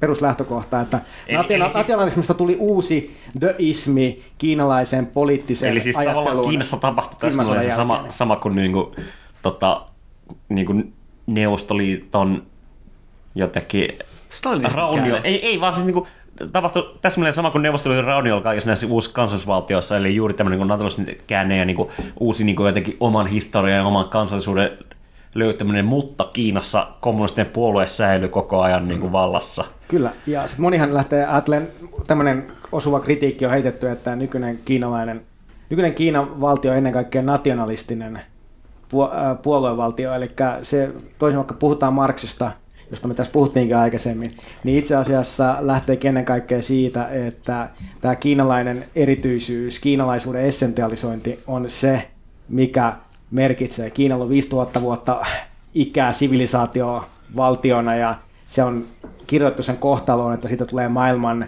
hegemoni jälleen ja kiinalaiset on... Keskipiste. Kiina on niin kuin ollut kaiken keskipiste ja sen vuoksi, kun läntiset vallat tulivat sitten pirajoina noukkimaan, nokkimaan sitten äh, heik- heikossa tilassa olevaa Kiinaa ja aiheuttivat sitten tämmöisen sadan vuoden ikävän siirtymäjakson.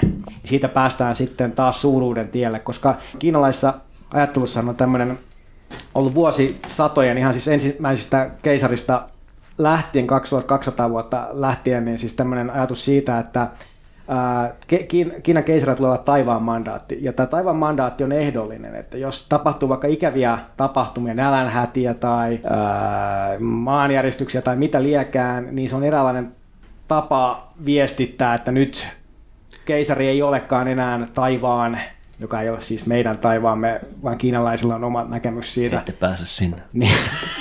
Ja tämä niin viestittää, että Kiinan keisari ei tosiaan nauti taivaan suosiota, hän on menettänyt sen. Ja, ja Kiinan historia on usein selitetty, että siinä on näin dynastisia syklejä, että ollaan pari vuosisataa yhdistettyä ää, kansakuntaa, perhettä, kunnes sitten tulee taas tämmöinen dislokaation hetki, jolloin joko niin kuin sisällissodat tai muualta tulevat vieraat voimat, esimerkiksi vaikka mongolit tai manchu-vähemmistö tai sitten länkkärit, niin aiheuttaa tämmöisen hetkittäisen siirtymäjakson, mutta sitten palataan kuitenkin sille suuruuden tielle ja sitten Kiina jatkaa taas yhtenäisenä ää, perheenä. Niin... No, siis mä vielä niin kuin näihin jännäsalaliittoihin haluaisin vielä heittää, että mitä mieltä sä oot tästä meemistä, että en mä tiedä onko se meemi vai onko se niinku ihan proper salaliitto, että tämä koronavirus on bioase, että ei se syntynytkään jostain lepakkokeitosta, vaan se on niinku jostain näistä labroista karannut niinku joku bioase. Niin, no... Uh, Vai onko tämä niinku joku tämmöinen Onko se läntistä totta? propagandaa vai no, toisaalta mä voisin aina vedota Miten tähän. se on totta, eikö? Mun, uh, mä voisin vedota tässä mun Onko se edes väitöskir- syönyt lepakkokeittoa? Mä en ole käärmekeittoa kyllä, se oli myös aika hyvä makusta eksoottista. Mutta lepakkoja en, en, ole, en ole syönyt Ah. kyllä. Mutta jos mä voin vaan sanoa, niin ehkä vedoten oman väikkärini eetokseen, eli siihen, että mä en halua verifioida, eli todentaa salaliittoteorioita, vaan mä tutkin, eetos. mä tutkin niitä ennen kaikkea kontekstissa, että milla, mitä niillä niin halutaan saavuttaa erilaisissa retorisissa Jos väännöissä. Kiinan valtio tutkisi, tutkisi koronavirusta vaan diskursiivisesti, eikä niinku, tota, niinku, tota, Nykyään verifioi sitä, valvioi sitä, niin Okei, mutta mut, mut jos voi sanoa jotain, niin mun mielestä nämä epäluulot, joita lähtee liikkeelle, niin ne kertoo tietysti siitä, että Kiinan kommunistinen puolue on musta laatikko, joten ei ole mikään ihme, että sitten lähtee kaikenlaista viljalegendaa liikkeelle. Toisaalta nykyään mistä tahansa tapahtumasta lähtee aina joku tarina liikkeelle, ja koska ihmiset tykkää lukea jänniä juttuja, niin eikö sitten joku iltasanomien tai iltalehden toimittaja nappaa sitten minkä tahansa jännän jutun ja esit tuo sen Framille, jonka seurauksena sitten kaikki ajattelee, että no onko tämä tarina nyt oikeasti se, mikä niin kertoo, mitä ihmiset ajattelee, vai onko tämä vain joku kuriositeetti, joka on napattu sitten näiden kaikkien mahdollisten tarinoiden virrasta? Ö, Eikä Mä haluan itse vielä viimeisen. Siis tähän niin kuin justiin liittyen niin kuin tähän, tähän tulee vähän niin kuin tämä totuuden jäl- jälkeinen aika, että ihmiset rupeaa muodostamaan niin kuin jotenkin sitä maailmankuvaa mielenkiintoisempien meemien mukaan. Että se, mikä mm. muodostaa jotenkin maailmankuvasta kiinnostavamman, niin siihen sitten ruvetaan uskomaan enemmänkin, kun ei ole enää mitään virallista totuutta. Ja ö, puheen ollen kulttuurista ja meemeistä pienen pienen tauon, sitten puhumme parasitesta.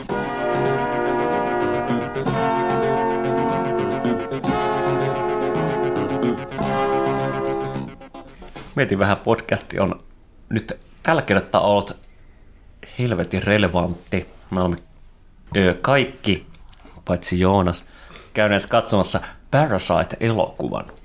tällä niin kuin ampuu samaan maantieteelliseen lokatiooneen ja musta tuntuu, että myös ehkä keskustelee kuitenkin omalla tavallaan samasta asiasta. Itsehän kävin just kirpparilla lehteilemässä jotain Peter von Bachin kirjaa, joten mä oon ihan yhtä hyvä puhumaan elokuvista kuin kukaan muu, muu, muu täällä, mutta Mutta Miki, sulla oli se joku, mikä käsite sulla oli siis? Parasaitista. Niin. Joo, mä itse kävin katsomassa kyseisen elokuvan ja pidin paljon ja jos voi mainita tämmöisenä ei elokuvaan sisällöllisesti liittyvänä suitsutuksen aiheena, niin nimesin Parasaitin äh, tämmöiseksi niin kuin The Korean Turn, Turnin edustajaksi. Eli Avaat se vähän. No siis sitä vaan, että muistan pari vuotta sitten väitelleni yhden kaverin kanssa siitä, että niin, että olisi se kiva, jos vaikka Oscarit, Oscar Gaala, jossa yleensä pari studiota on jakanut keskenään kaveriensa kanssa palkintoja toistensa elokuville, niin mitä jos siitä tulisikin enemmän tämmöinen elokuvien maailmanmestaruuskilpailu, jossa otettaisiin huomioon myös semmoisia elokuvia, jotka ei ole tosiaan samojen studioiden ja samojen näyttelijöiden tekos, tekosia, vaan tulisi jostain muualta. Ja mm. nyt näytti siltä, että, näyttää vahvasti siltä, että tässä on luotu aika rohkeasti uria eteenpäin, kun Parasite voitti Oscari, montakin Oscaria parhaan Niin, elokuvan siis Oscaria. perinteisesti ja just ne, on ollut tämä niin sanottu tekstitysgetto, eli kansainvälisen elokuvan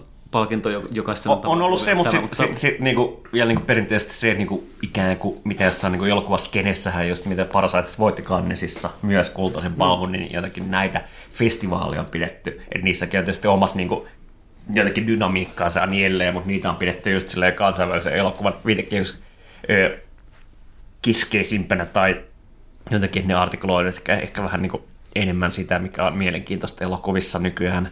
Mutta niin kuin, vaikka Oscarit on irrelevantteja, vaikka ne on Seija Psyoppi, niin kuitenkin Parsat voitti parhaan elokuvan Oscarin.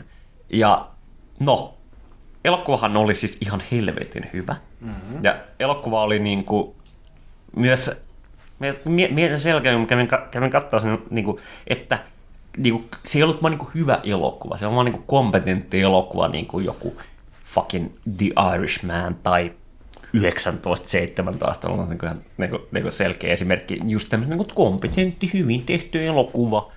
Ja muuta vaan se, että niin kuin, se oli niin kuin elokuvalla, elo, elokuva on tämmöinen niin kuin, tapaus, ja se oli semmoinen elokuva, jolla oli ihan selkeästi jotain niin kuin relevanttia sanottavaa maailmasta.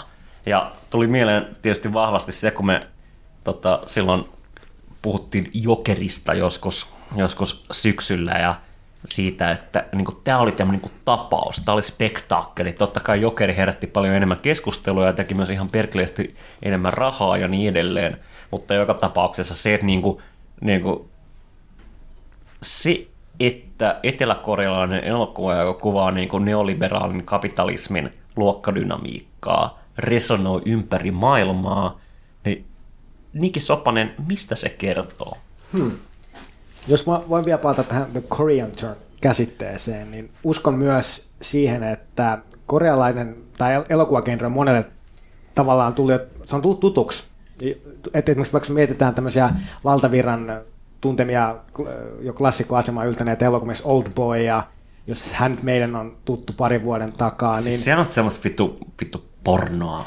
Niin, niin mutta vähän tämmöinen myst- voisi sanoa, että korealainen elokuva, joka on tullut tutuksi monelle, on vähän tämmöistä mysteeritrilleriä, jossa on vähän tavallaan korealainen yhteiskunta esittäytyy tietynlaisena, miten voisi sanoa, tämmöisenä kieroutuneena versio omastamme. Et me ikään kuin tunnistetaan omasta yhteiskunnastamme, Tämä läntisestä niin yhteiskunnasta. eksploitaation logiikka ikään Sa- jo, sa- mutta samalla tavalla kuin niinku, niinku se yhteiskunta esittäytyy jotakin niinku kieroutuneena, samalla tavalla niinku se jotenkin genre tässäkin elokuvassa Parasiteissa, niin ei jotenkin noudattele niinku aristoteleen, niinku, että on vittu tragedia ja on komedia ja muuta, niinku jotenkin niiden, niiden niinku yhdistelmä tässä. Markus, mikä sun take oli? No, siis mä pidin siitä sen niin kuin ensimmäisestä niin kuin kahdesta kol- kolmasosasta, mutta mun mielestä se niin kuin lop- tässä on se ongelma, että mä en vois sanoa mun, puhua mun ongelmista siihen elokuvaan ilman, että mä spoilaan sen. Siis, Sitä- ö, ö, spoiler, hyvät kuulijat. Ö, rikkat rikastuu ja köyhät köyhtyy. No, mutta siis se niinku, mun mielestä se niinku, siis se koko dynamiikka siinä on siinä, mitä se käytännössä se köyhä perhe niinku, s- vähän niin skämmää itsensä vähän niinku siihen sen rikkaan perheen palvelukseen, niinku, on mun mielestä tosi kiinnostava dynamiikka, mutta sitten se niinku, miten se niiden se niinku skämmi hajoaa siinä niinku tapahtuu mun mielestä jotenkin niin eh, paljon enemmän sen niinku, köyhän perheen niin kuin, omaa lyhytnäköistä typeryyttään, että he niin kuin, jotenkin paskoo sen... Mutta siinähän nimenomaan ju, juuri, kuten, kuten tämä se perheen poika sanoo, että tämä on niin vertauskuvaksellista ja muuta, mutta siis niin kuin, mikä mun mielestä erotti Parasitiasta on tämmöisistä niin latteen dickensiläisistä mm. niin kuin, niin kuin kuvauksista ja jotenkin toisille juuri sen, vaikka se oli niinku, niinku vahvasti metaforinen elokuva, niin toi kuitenkin juuri sen niinku tietyn niinku realismiaspekti oli juuri se, että totta kai tämä niinku jotenkin mm.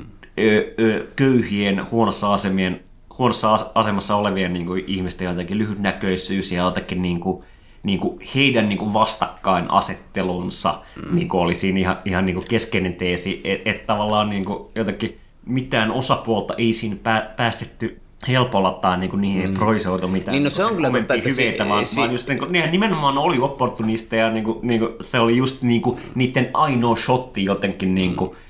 Parempaan elämään oli juuri opportunistinen niin kuin muiden samassa asemassa olevien polkeminen alaspäin. Joo, mutta siis tämän... muutenkin se, niin kuin, jos mä saan sanoa vaan tämän, että siinä se oli sinänsä mun mielestä hyvä, että siinä ei niin kuin, se ei mennyt tämmöiseksi tosi latteeksi, että niin kuin, kuvailuksi, että niin, nämä köyhät ihmiset on niin kuin vaan jotain moraalisesti täysin hyviä, jotka niin kuin, on vaan niin kuin, ilkeiden sadististen niin kuin, ää, ää, rikkaiden alaspolkemia, vaan niissä kaikissa hahmoissa oli ne sitten sitä köyhän perheen tai sitten sen rikkaamman perheen niin kuin jäseniä niin kuin oli sekä moraalisesti hyviä että huonoja puolia. Että, niin, ja, mutta siis ainut niin kuin iso kysymysmerkki siinä lopussa mulle jäi spoiler-varoitus, oli se, että minkä takia se per, niin kuin köyhän perheen isä tappoi sen niin kuin köyhän per, ah, tai jos... rikkaan perheen vai, että mä en hiffannut kunnolla sitä, että mikä sen tila, tilanteen motiivi. Uh, joo, siis miten itse näin sen, niin tulin miettineeksi, kun siinä elokuvan alussa, anteeksi tulee lisää spoilereita, niin lähtökohtaisesti siinä tämä yksi pik, tämä rikkaan perheen muksu, niin ihastellaan sen taideteosta tämmöistä hyvin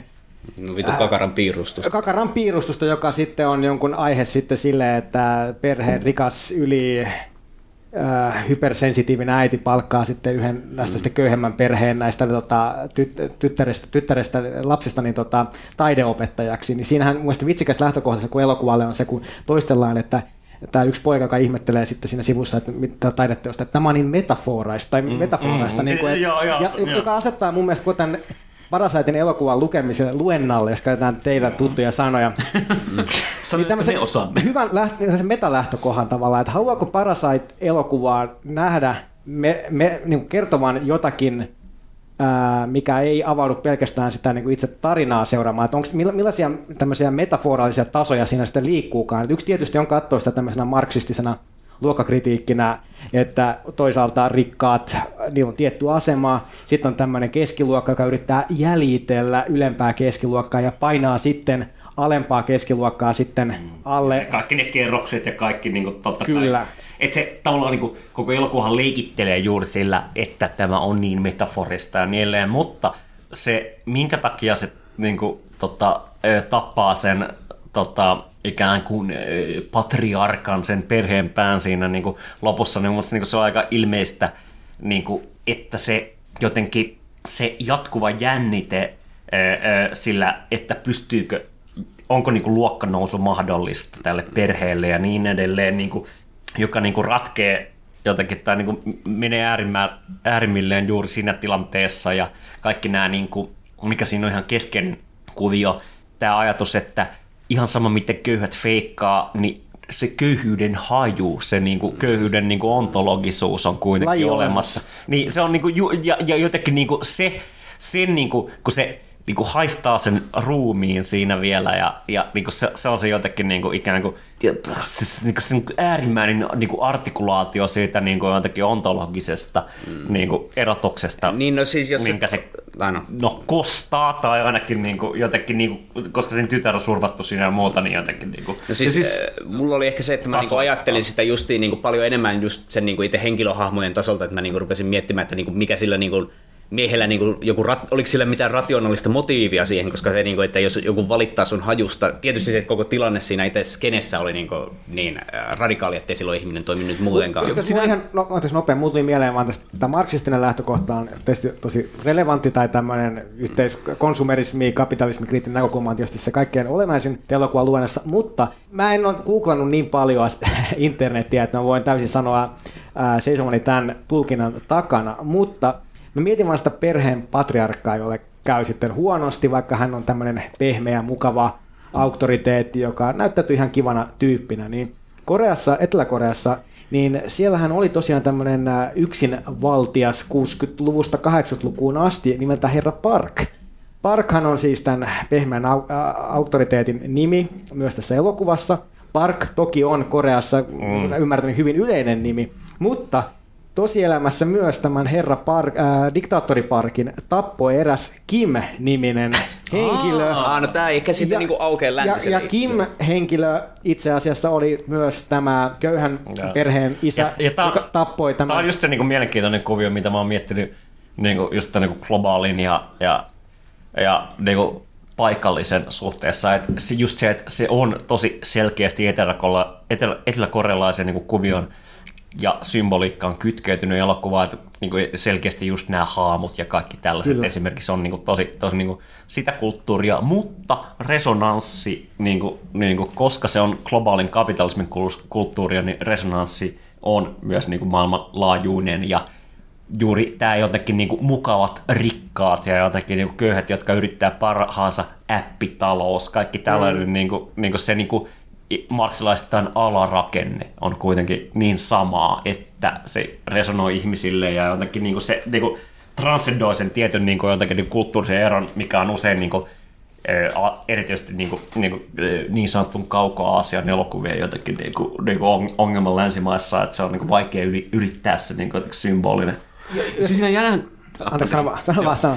Ja se jännä, mikä mulle tässä nyt tavallaan muodostuu, itsehän pystyn puhumaan elokuvasta suvereenisesti, koska olen nähnyt ne kaikki on valmiiksi, niin on just tämä ehkä niin tavallaan, niin kuin, mikä on niin kuin hyvin nykyään epämuodikkaan burdiolainen sosiologian pointti, että köyhäthän eivät ole koskaan viattomia uhreja, vaan yhtä lailla syypäitä järjestelmän ylläpitämisen siinä missä kuin muutkin. Ja jokainen luokkajärjestelmä perustuu sille, että juurikin köyhät jo pistään tilanteeseen, missä ne joutuu hyväksikäyttämään paitsi niin kuin ihmisen ympärillään, niin myös niin kuin systeemiä selvitäkseen, mutta mm. koska heillä ei ole sen kulttuurista pääomaa, taloudellista pääomaa, sosiaalista pääomaa, joka mahdollistaisi tavallaan tämän niin kuin onnistumisen. Esim- Niin, niin, niin, niin tavallaan syntyy aina tilanne, missä juurikin niin kuin se epäonnistuminen johtuu just siitä, että taidottomuuttaan, toisin sanoen kulttuurisen ja muiden pääomien puutteen vuoksi, se peliliike epäonnistuu juuri siinä, että köyhä haisee köyhälle. On se väärä habitus, väärä tapa katsoa maailmaa, jossa se mahdollisuus kyllä ymmärretään, mutta kyky hyödyntää se on vajavainen ja siitä syntyy sitten juuri se... Niin Niin kuin, ihan niin kuin keskeinen tapa niin kuin delegitimoida ja tota, niin kuin leikata jotain sosiaaliturvahan on tyypillisesti juuri se ö, argumentti, että miten on mahdollista, että jengi saa, niin kuin esim, kuten viime jaksossa puhuttiin ja kuten niin kuin shit ass Iltalehden toimittaja siitä niin kuin, ö, niin kuin sadistisen kolumnin kirjoitti näistä niin kuin syrjäytyneistä Loisista puheen niin, ollen. loisista puheen ollen, parasitesta puheen ollen, niin, niin, kuin, niin kuin miten nuoret suomalaiset miehet silleen niin kuin, niin kuin ei tee mitään ja saa sen, niin kuin, mitäköhän se on, niin kuin, jotenkin, Joku maksimissaan jotain 1100 euroa. He, he, he, he on vuokran jälkeen neljä huntia käteen. niin, Niin. niin. niin kuin kaikista keskeisin jotenkin tämmöinen niin kuin legitimiteetti, millä tuommoisen sosiaaliturvan le- le- leikkaamista perustellaan on just se, että niinku on ihmisiä, jotka sit saa jotain niinku täysin alipalkattua 1400 euroa kuukaudessa. Miksi mä saan niinku pikkas, niinku vaan vähän enemmän ää, Vaikka kuin mä teen vitusti töitä. Vaikka mä teen niinku vitusti töitä ja, ja tyypillisesti mä teen ihan paskaa työtä ja niinku, niinku elämäni on helvettiä niille. No, tietysti niinku se on niinku se niinku ideologinen freimaaminen, että kysymys ei ole siitä, että minkä takia sun niinku vittu läskeriistä ja pomo maksaa sulle niin vähän, vaan kysymys on siitä, että miksi joku, joka ei tee tätä, saa niin paljon. Mm-hmm. Et Vaikka tää käytännössä niinku, niinku- jotenkin kaikista huono-osaisimpien, kaikista niinku köyhimpien va- toisiaan vastaan pitchaaminenhan on just niinku, mitä parhaat kuvaa mun mielestä myös No se on kyllä totta, että siinä se onnistuu mun mielestä. Mun mielestä, ja siis ehkä se mun niinku se ongelma sen leffan kanssa oli enemmän se, että mä niinku, ensinnäkin en tietenkään ymmärtänyt kaikkia niitä nuansseja, jotka tulee sitten Korea, siis mulle toi koko Park ja niinku Kim-asetelma oli ihan, mä, tää oli niinku eka kerta, kun mä kuulin edes sitä. Tämä on vaan vahvaa eh, spekulaatioa. No, mutta kyllä se, Mutta ehkä ei välttämättä myöskään ihan sattumaa. Mut siis, ja, ja sitten niinku, tietysti siinä on se, että mä niinku keskityn tosi paljon siihen niinku ihan henkilöhahmoihin ja juoniin ja silleen, että mä niinku samalla tavalla ajatellut sitä niin, niin laajassa metaforisessa niinku kentässä, että siis sen takia niinku se mulle tuntui, niinku, että se loppu, loppuosio siitä elokuvasta oli niinku tosi jotenkin epämääräinen, että mä niinku, se niinku eskaloitui niin nopeasti siihen niinku mm. loppu, että se jotenkin jäi avaamat, tai avaamattomaksi mulle, mutta se oli niinku ehkä se mun isoin ongelma. Jo- Jos mä voin itse sanoa vielä näin, että, että monella tosiaan palatakseni tähän Korean Turniin, niin tosiaan mm. moni muistaa Old Boyn ja muut mm. nämä esimerkiksi Burning, joka taisi tulla mitä viime vai toissa vuonna. Ja mm. on monen monta muutakin tällaista elokuvaa, mm. jossa korealainen yhteiskunta näyttäytyy jotenkin todella niin kuin kreisiltä versiolta meidän yhteiskunnassamme, ja jota sitten, tää, jossa niin kuin ollaan leimallista tämmöinen tarantin, tarantinomainen niin kuin flasherimäinen väkivalta, mm. joka tulee täysin yllättäen jonkin jä- jännittävän kiinnostavan juonikuvan päätteeksi. Ja ehkä mä haluaisin myös muistuttaa ja kehottaa myös katsomaan yleisesti muitakin korealaisia elokuvia, ihan niin kuin vaan korealaisen yhteiskunnan ylipäätään ymmärryksen siis, Eikö ää, viisi, kuulijat, viisi vuoden se, aikaa? Viisi se. vuoden aikaa. Niin, onko se viisi vuoden aikaa? On, se on ihan mai, erittäin mainio elokuva. Eli en, niin kuin, mä vaan toivon, niin kuin, että... että Eikö se ole neljä vuoden aikaa? Viisi. Mulla on se DVD tässä. Se on viisi. Niiden vuoden, niiden vuoden aikaa Vivaldi. Riku. Niin, Mä- viisi vuoden aikaa. Niin siis, anteeksi, mä haluan vaan sanoa, niin kuin, että jottei kuva Koreasta tule liian tällaiseksi niin kuin, Mä oon niin ylpeä äskeistä. konfliktikeskeiseksi, niin su- suosittelen Ää, myös tutustumaan muutenkin korealaisiin. Rakkaat kuulijat, lopettakaa se vittun pornon kattominen edes hetkeksi ja katsokaa jotain laatuelokuvia. Vaan Koreasta, ei vaan Etelä-Koreasta, vaan myös Pohjois-Koreasta tietysti. Siellä varmasti tulee siellä tehdään sitä hyvää, mutta siellä myös niinku, muutenkin tämmöinen niinku, jotenkin musta tuntuu, että niinku aasialainen elokuvahan on niinku usein freimattu, erityisesti Suomessa. Niinku, Rakkautta niinku, anarkiaa niin, niin kautta. venäläinen elokuva se on niinku vittu mystinen, metafyysinen ja jotenkin käsite, mutta vittu itse asiassa ei ole. Niin kuin yrittäkää sitten vähän. Kyllä, kyllä Surkovikin hommat on oikeastaan aika ymmärrettäviä. Ja- mutta Toisaalta niin kuin ikään kuin. Etelä-Koreassa, vittu Kiinassa, Venäjällä, jopa Japanissa, ei Pohjois-Koreassa. Me eletään täsmälleen tätä samaa pääoman riiston ja sosiaalisen mobiliteetin pysähtymisen ja jotenkin huonojen kehien kulttuuria kuin täälläkin. Ja musta tuntuu, että tähän väliin mä voin varmaan leikkaa ilmoittaa, että saattaisi olla pienten loppujärvien aika. Kuulijat, me luvattiin puhetta Kiinan arjesta. Musta tuntuu, että nyt me luvataan, että tästä tulee kyllä toinen jakso. Niki, olette erinomainen vieras. Joo, Niki- Ma- Maailmanpolitiikan Niki- tutkija Niki- Niki Sopanen, anteeksi. Ja Kiitoksia. Nikki tulee Siis- takas. Sitten Aksel on ja Vade ei tule takas. Älä nyt noin sano kumminkaan. Sä lu- sanoit jo, että toinen niistä on ainakin niin kuin, äh, äh, harkkarin duunissa. Mä valehtelin. Kuten Harkkaleelle aina valehdellaan. Palkkana on banaani. Joo. Palkkana on työkokemus. Sitä, Tota- sitä voi pistää Jalka oven väliin. Tota, muuten me heitettäisiin Mikko Kärnän Jerrit, mutta tällä hetkellä Tilanne on öö, vähän tilanne on vähän niin sanotusti öö, Auki. Mitenkäs muna voi, että Ei tiedä. Kotimainen lihan ympärissä teko. juuri näin. eli, eli tota, öö, avaamme ehkä seuraavassa jaksossa.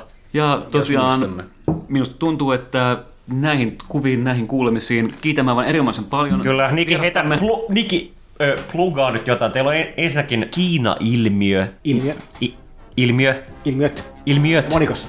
Vittu Kiina-ilmiöt, me Facebookiin, vittu Niminen blogi ja podcasti, joka vaikuttaa erinomaiselta. Todellakin kilpaileva podcasti, en y- yleensä tuen niitä, mutta se on aika hyvä. Vä- Välttämättä solidarisuutta kentän läpi. Joo, siis Kiina-ilmiöt kannattaa käydä tsiigaa, jos kiinnostaa Kiina muutenkin, niin no en mä vittu tiedä mene sinne tai jotain. Nyt tällä hetkellä ei kyllä kannata sellaisen koronavirus. Sä oot breakdance-mies, mikä tällä hetkellä breakissa on keskeistä. No, palatakseni tähän Korean Turniin, niin tota, mun mielestä hienointa on se, että niin sehän me, break, break, breakissa tapahtui suunnilleen parikymmentä vuotta sitten se, että korealaiset löi lävitse. Ja Tätä se, en tiennyt. amerikkalaiset aina hallitsi siihen asti ja myös eurooppalaiset jonkin verran, niin se korealainen käänne, joka tapahtui breakissä, niin tämä on yksi syy, miksi mä nostin sen nyt tähän elokuvamaailmaankin, että kun korealaiset käy ekana tämmöisenä erittäin supersuorittaja kansana, anteeksi tämmöinen essentialisointi, mutta ainakin oman kokemuksen pohjalta niin näyttää hyvinkin niin kuin truistiselta, eli että korealaiset on kovia suorittamaan, ja kun ne suorittaa hyvin, niin sieltä sitten aukeaa sitten muillekin pelivaraa ja leikki, leikkitilaa, niin me Breakissä nyt tilanne on se, että, on paljon kovia tekijöitä ympäri maailmaa ja skaboja on vaikea voittaa, kilpailu on kovaa, itse olen breikannut 20 vuotta. Tietysti mielenkiintoista, että nyt aloitin puhumaan kilpailusta, koska tämähän on myös taidetta, itseilmaisua. Ää, Sekin puoli pitää huomioida, eli ei vain kilpailua, vaan myös harmoniaa, hyvä, kiva laji, jolla on oma lajiyhteisönsä kansainvälinen olemassa, niin ehkä te vois niin summa summarata näin, niin minusta on vaan kiva löytää tämmöisiä samoja yhtenäväisyyksiä elokuvamaailmasta kuin mitä on löytänyt tästä omasta Kyllä, lajista, jota harrastan niinku- kaksi vuotta. Breakdance on vähän niin kuin podcastaaminen, että Hankalissa Ö, asennoissa itsensä keikuttelua. Ni- Niin, ja, ja jotenkin ö, kova kilpailu ja Kuulijat, selkä ole menee koskaan paskaksi. yrittänyt breakdance-liikettä. YouTube-kanavalle tulee Joons Martikaisen Breakdance. Ja noin muuten komennan kaikki antamaan niitä vitosia sinne iTunesiin, katsomaan Niin vittu, ei tullut yhtään vitosta. Ei saamari, hei nyt niinku Kuuntelitteko te itse. edellisen jakson? Tiesitte, kuunt- kuuntelitteko mitä Markus sanoi? Kyllä te tiedätte, saamarin tiedätte. kamerat. Markus, miten toi Epsteinin status? Ää, se ei ole kuollut. Hyvä tietää. Se Ei eikä ole. tappanut myöskään itseänsä. Näin, tu- vittu, tappanut itse jos se kuollut. Ja meidän sähköpostoitteeseen mietin vähän, mietin vaha at gmail.com näihin kuviin, näin Ei, näin me, pasilla. me, menkää seuraa meitä Twitterissä ja tota, pornhub.com kautta mietin vaha kautta jerk off introduction löytyy Sieltä, meidän- sieltä, sieltä, sieltä löytyy Riku Destroyed by BBC-videomme, joka on siellä Todellakin. niin venttaamassa teidän kat- silmiä Näin, vittu. Älkää tukeko yleisradiota. hyvästi. Ei kun, anteeksi, näkemiin. Hyvästi.